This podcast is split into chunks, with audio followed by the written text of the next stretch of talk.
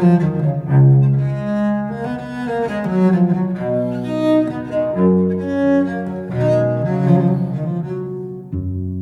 Welcome to Getting Through It, where we're here to help you get through it. I'm John Bwarie, and as always, I'm with statistical seismologist Dr. Lucy Jones.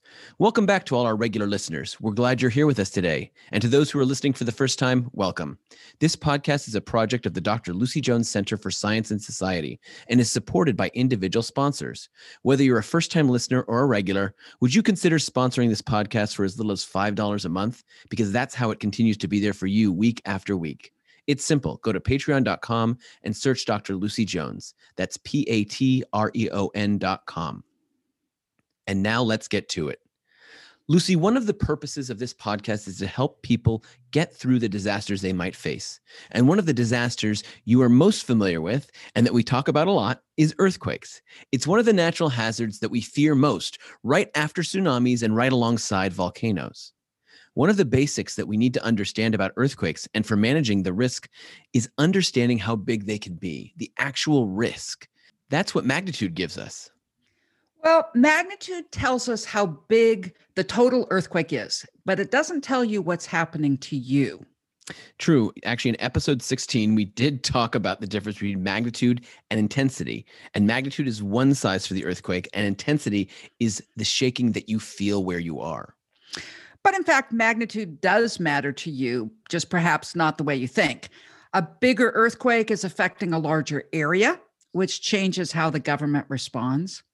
Magnitude also tells us how often a quake will happen. We know that we get 10 times as many earthquakes for each one unit of magnitude smaller. For every five, we have 10 fours, 100 threes, etc. Uh, and the magnitude of a main shock tells us approximately how many aftershocks we're going to be having. So it does give us some useful information. We're used to hearing about magnitude and then hearing that it's been downgraded, though, right?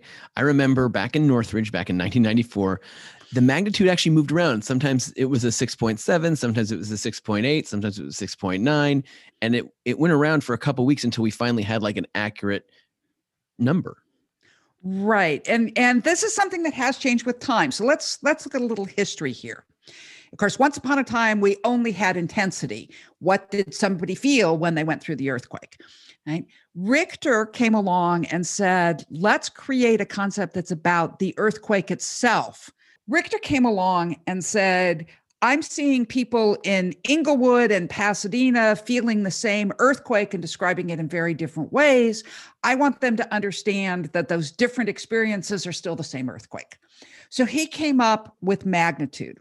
Now, he did it completely empirically and arbitrary. He was actually trained as a, as an astronomer, so he borrowed the concept from magnitude of stars, and he defined it by measuring the single largest swing of a seismogram needle on the seismogram. There's a certain amount that the ground moved at its peak. He took the logarithm of that and of that movement just at the one moment right? And use that to scale it and scale with how far away you were from the earthquake. But it's all arbitrary. You know, magnitude three means a certain motion at a distance of 100 kilometers. That's it. And if the earthquake lasts for a longer time, we aren't able to see that. So we weren't measuring the largest earthquakes accurately. For instance, the 1964 earthquake in Alaska moved a thousand kilometer long fault and lasted for seven minutes but it showed up as a magnitude 8.5 with that single largest swing, which is not much bigger than the San Francisco earthquake that only in 1906 that had only lasted for a bit more than a minute. So the measurements are just as much for the public as they are for the scientists, right? To understand what's happening. Right. The original definition was actually for the public, and then we found there were other uses for it. But the whole thing of doing these empirical scales they're non-physical. It's it's just a way to say this is bigger than that. This one is scarier than that one. It helps us manage it if we can put it into a box. Now the scientists could see that it was important because it was helping us describe a lot of what happens during an earthquake the fact that we see so many more small ones and and various other properties but we didn't like it because it wasn't a physical measurement Do you think maybe this is why the Richter scale gets so much play? People found it to be useful to be able to put a name and describe something, and we don't care about how you get the number, just that we can relate to it as non scientists. I think that's right. But, you know, for a scientist, we needed a tool to quantify a lot of aspects of earthquakes and relate them to the geologic processes that are that they're originally arriving from that are the fundamental driving forces behind these uh, physical phenomenon. This whole thing changed in the 1960s. Professor Aki came along and he defined a concept called seismic moment. It was defined from physically what happened on the fault, that you have an area of a fault that moves and you have one side that moves past the other. And he defined the moment to be that area times that amount of slip. But he also showed that we could calculate it from a seismogram, not by using that single largest swing like we did with magnitude, but rather integrating over the whole seismogram, looking at all of the energy that uh, is released during the event. So you're saying we solve two issues with the use of seismic moment that we can capture all the energy released in the biggest earthquakes that was lacking in the Richter scale, and we have a physical quantity that is measured, not just an arbitrary scale. Right. So, with a physical quantity measuring what happens on the fault and something that we can determine from seismograms, we now have a physical understanding of what's going on. And it's something that we can extend back to older earthquakes and figure out their size, even though we don't have seismograms. You know, we'll talk about the 1857 earthquake as having been a magnitude 7.8, and people go, How do you know that? Scientists love it. The only problem with it are the units. I mean, if you talk about Northridge, that was a earthquake that released 1.2 times 10 to the 21st Newton meters. I have tried describing that in a soundbite, and let me tell you, it doesn't work. What do the scientists actually say then? How do we how do we solve this issue of the of the Newton meter issue? We came up with the idea of moment magnitude. We made the assumption that the public understands magnitude at least better than these weird units. And then we took a bunch of earthquakes for which we had magnitudes and we made these moment calculations and came up with a scaling function.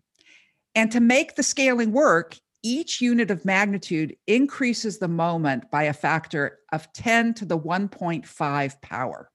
That's about 32 times because 10 to the 1.5 is 10 to the third power, 1,000, take the square root. That's 32. It's completely arbitrary. It's just the best fit to the old magnitude relations. But, you know, because we thought people understood magnitude, this put it into relatable terms.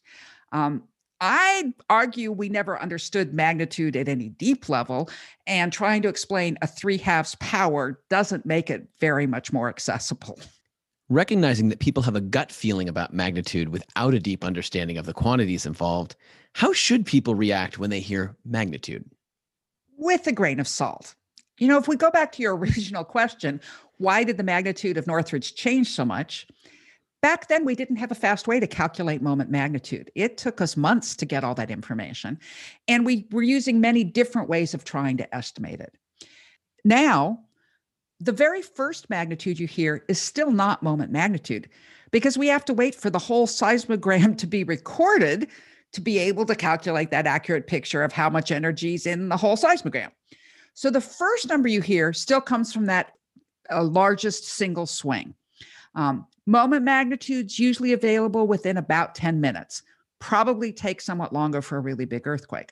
So when you hear the very first magnitude, know that that's a preliminary estimate so we don't have to make you wait and you know after 15 20 minutes you can be pretty sure that what you're hearing is what's going to stick the second thing to remember though, when you hear that magnitude, is just remember that the size is going up as 10 to the 3 halves power for each unit of magnitude.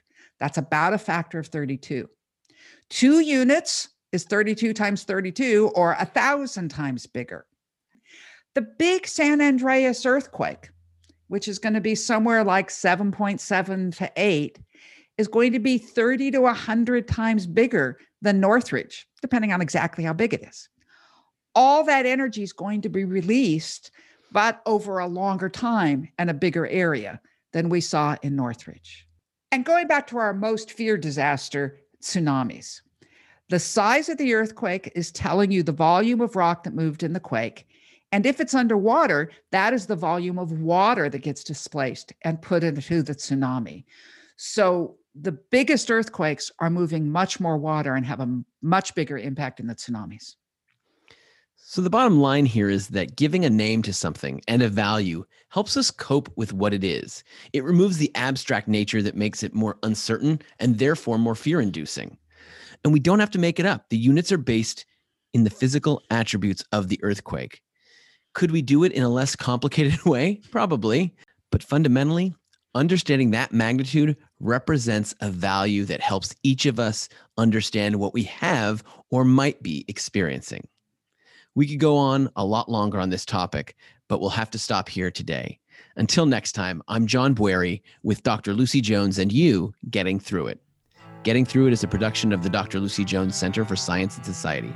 Visit us online to get past shows and become a sponsor at patreon.com. That's P A T R E O N.com and search Dr. Lucy Jones.